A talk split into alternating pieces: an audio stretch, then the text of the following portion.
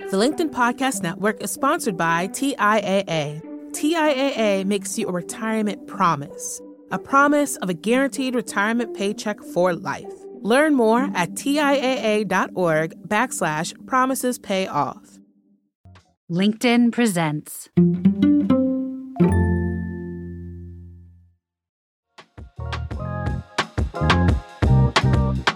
So, we are super excited to be introducing some fresh new formats to the mix here on Spark Podcast. Our new hot take segments, which you may have heard now, just launched a few weeks back, and it tackles hot topics in conversation with expert guides from the Spark Brain Trust. And today, we are sharing the second installment in another fun new episode format that we call Sparked Stories, where we spotlight the experience of one person and explore how they built a living and a life that honors and celebrates and centers the parts of themselves that truly make them and their work come alive, that sparks what they do and who they are. And today, I am excited to introduce you to Azuraye Wycoff. She grew up in Boulder, Colorado on a family farm, now known as Yellow Barn Farm, that had been used for everything from horses to food and different uses over decades but then headed east to go to college, as so often we do, and thought she was never coming back. While there, she founded a moving company in Boston, but something inside her, it called her back to Boulder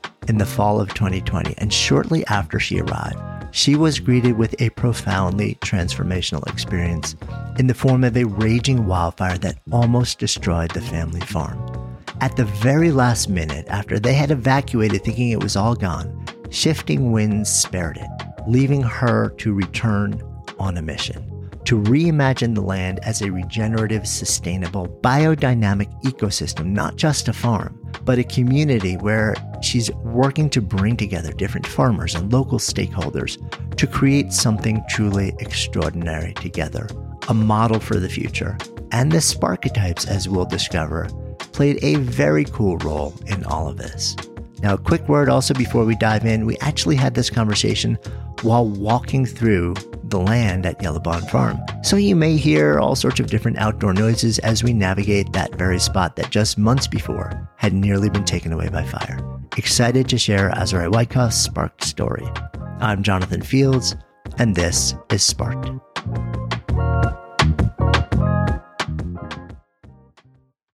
The LinkedIn Podcast Network is sponsored by TIAA. In the last 100 years, we've seen financial markets swing, new currencies come and go, decades of savings lost in days, all showing that a retirement plan without a guarantee, quite simply, isn't enough. So, more than a retirement plan, TIAA makes you a retirement promise a promise of a guaranteed retirement paycheck for life, a promise that pays off. Learn more at TIAA.org backslash promises pay off. From the minds of visionaries to the desks of disruptors, I'm Lars Schmidt, host of the Redefining Work podcast. Join me each week as we explore the new world of work through the lens of those shaping it CEOs, HR leaders, investors, and more. Be a part of the conversation that changes everything. Subscribe to Redefining Work today. And we're at Yellow Barn Farm, which is this really kind of fascinating place. Your family has actually had this property for about two decades now, yeah. but it's changed in a lot of ways over yeah. that time. Yeah, it used to be a big horseback riding facility. Uh, we were doing big dressage competitions, and we had over 50 horses being boarded here. I myself grew up riding horses. My sister was riding competitively in dressage and had won first in the nation. It was a pretty insane place to grow up. We had a bunch of different animals pigs, goats, sheep, alpacas, miniature donkeys, and even a tortoise. That's amazing. The farm right now is, is, is sort of like in this period where it's changing in a really dramatic way. So tell me what's going on like in the place. Yeah, so We've had this farm for about 20 years and for the last five years, we really kind of let the land go back to sleep. All the horses left. We stopped everything that had to do with horseback riding. And we were really looking to sell the property. But it seems like every single time that we have tried to sell it, Uh, we have had multiple people come ready to sign contracts, done all the due diligence, and for whatever reason, something's always fallen through. And it's kind of felt like this boomerang we've thrown out into the universe and it's always come back to us. And I myself kind of disassociated from the farm when I was 16 just a lot going on in life and didn't really want to be here anymore and really wanted to focus on school and friends. And ultimately went to college, moved to Boston, was running a moving company, learned a lot of incredible skills. And then after the pandemic happened, I really started getting this call to come back home, to be back in nature and around the earth and the land and to really start stewarding this property. Yeah. And I mean, literally, you got here and within hours almost from the time that you got here. I mean, we're walking on this dirt road in this property, and what's out in front of us is a hill that we're kind of looking up at. So what's what happened Yeah. right when you got here? It was pretty wild. I got back here on October 15th, and on October 17th, the Calwood fire happened. And every single year, we have always had to evacuate with fires around the vicinity, but I've never seen anything get this close. It came over the mountain ridge, and within 45 minutes, we had to completely evacuate the property, and they locked us out. And you couldn't even get a mile within the area for a whole week. And we thought that the farm was totally gone for sure. There was just no way it was going to survive. There were 100 mile an hour winds coming down the mountainside. So you literally left. The fire is literally feet away. Oh, it's Oh, yeah. coming towards the farm, and you have no way of knowing whether anything was safe. So in your mind, it's gone. Yeah, it's gone. I pretty much written it off as like, great. I just drove back, totally sealed up my entire life to come back to a place that's not going to exist in a week. And we came back on the land a week later and saw that the fire had stopped three feet in front of the first structure on the property. The winds had changed direction and blew north, ripped around the entire property of these 100 acres and burned all the bramble and brush, jumped over the highway, and didn't touch a single structure on the property. Unbelievable. Yeah. And that's kind of a sign. I took it as such. Yeah, I really took that as a sign to get it in gear and really start taking this seriously and making things happen. So here we are. We have partnered with this incredible group of researchers uh, called Drylands Agroecology Research, and they are really focusing on regenerative land design. Using permaculture techniques to really bring the soil back to life and to make this incredibly beautiful biodiverse ecosystem.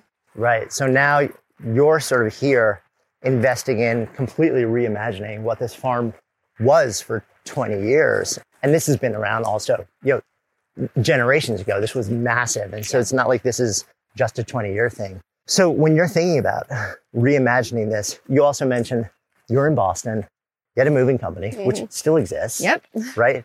So you're kind of now juggling multiple different. You're you're here trying to completely redo this biodiverse farm, which will require years. Mm-hmm. You've still got a business Yep. across the country, running, managing different people, different expectations, yeah. you know, from all these different places, and you stumble upon the Sparketypes in a kind of a funny way. Yeah, kind of a ridiculous way. Um, I was really at like the bottom, truly the bottom. A lot had just happened in the last two years. I had switched multiple jobs. My family had just had a lot of stuff going on and I was really in this soul searching mode and was kind of scrolling through Instagram mindlessly one day and came across this assessment this ad for an assessment and I was like, don't do it. It's an Instagram ad. That is a bad idea.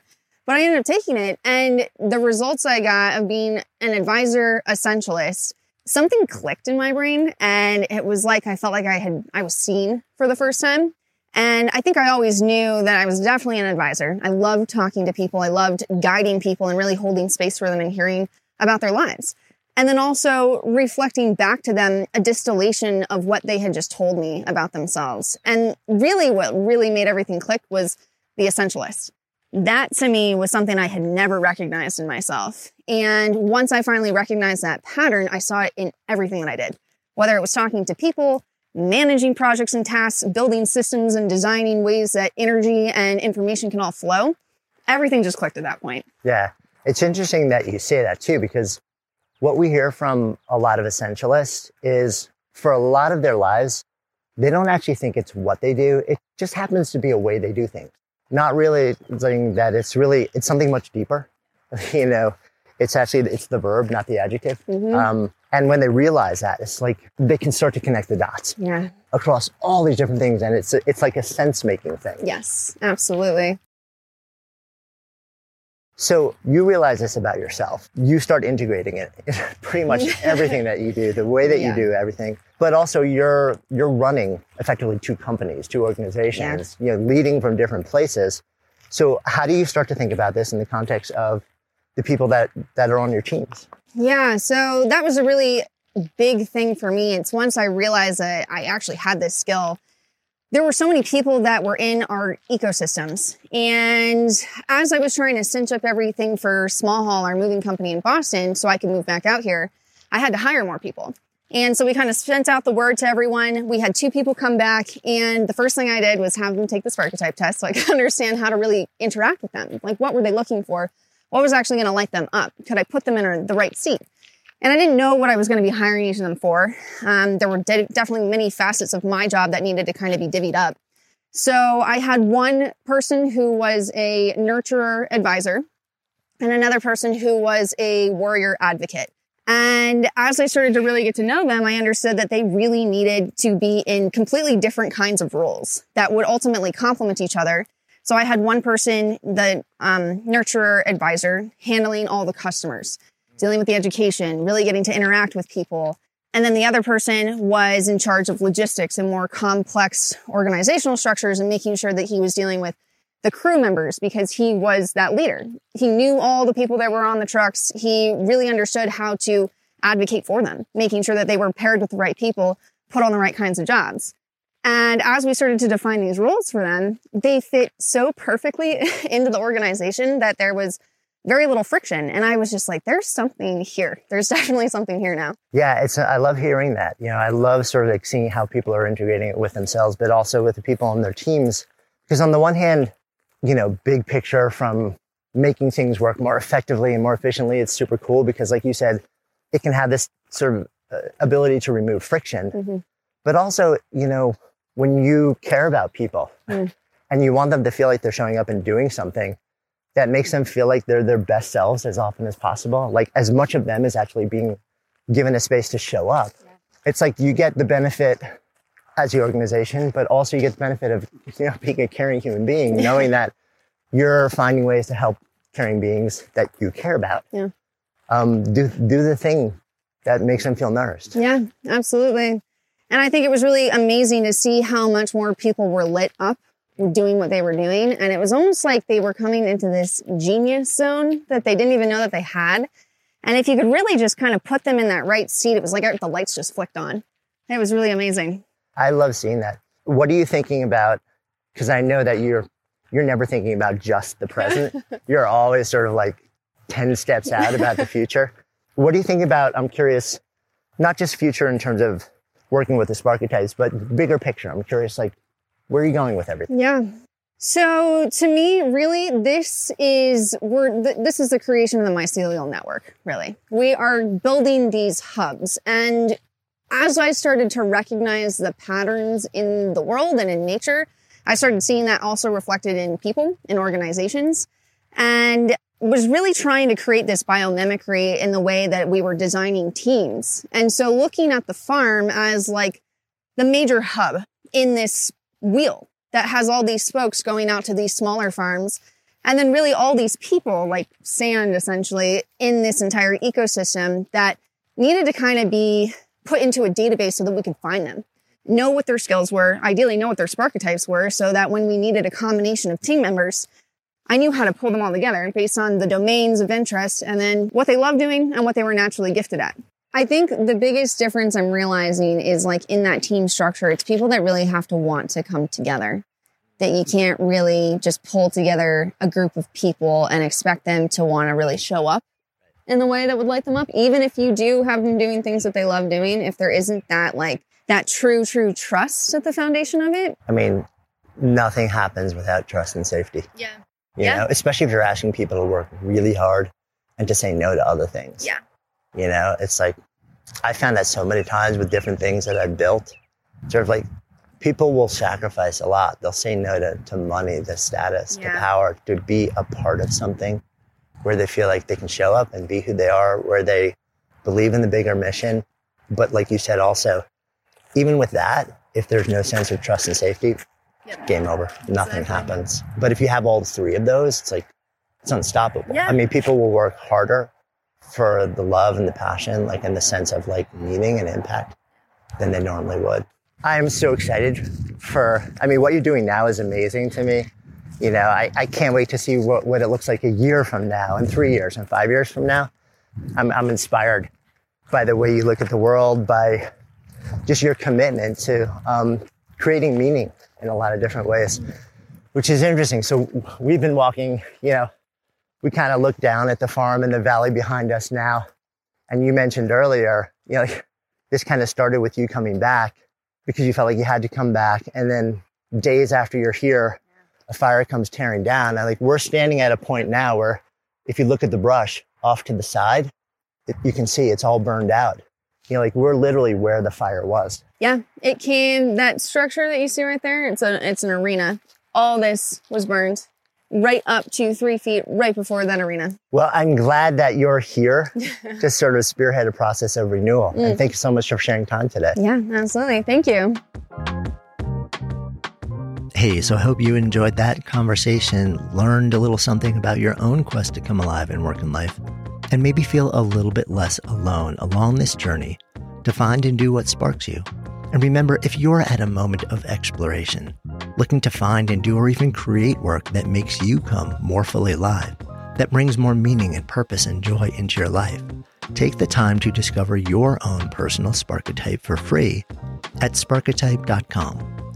It'll open your eyes to a deeper understanding of yourself and open the door to possibility like never before. And hey, if you're finding value in these conversations, please just take an extra second right now to follow and rate Sparked in your favorite podcast app. This is so helpful in helping others find the show and growing our community so that we can all come alive in work and life together. Until next time, I'm Jonathan Fields, and this is Sparked.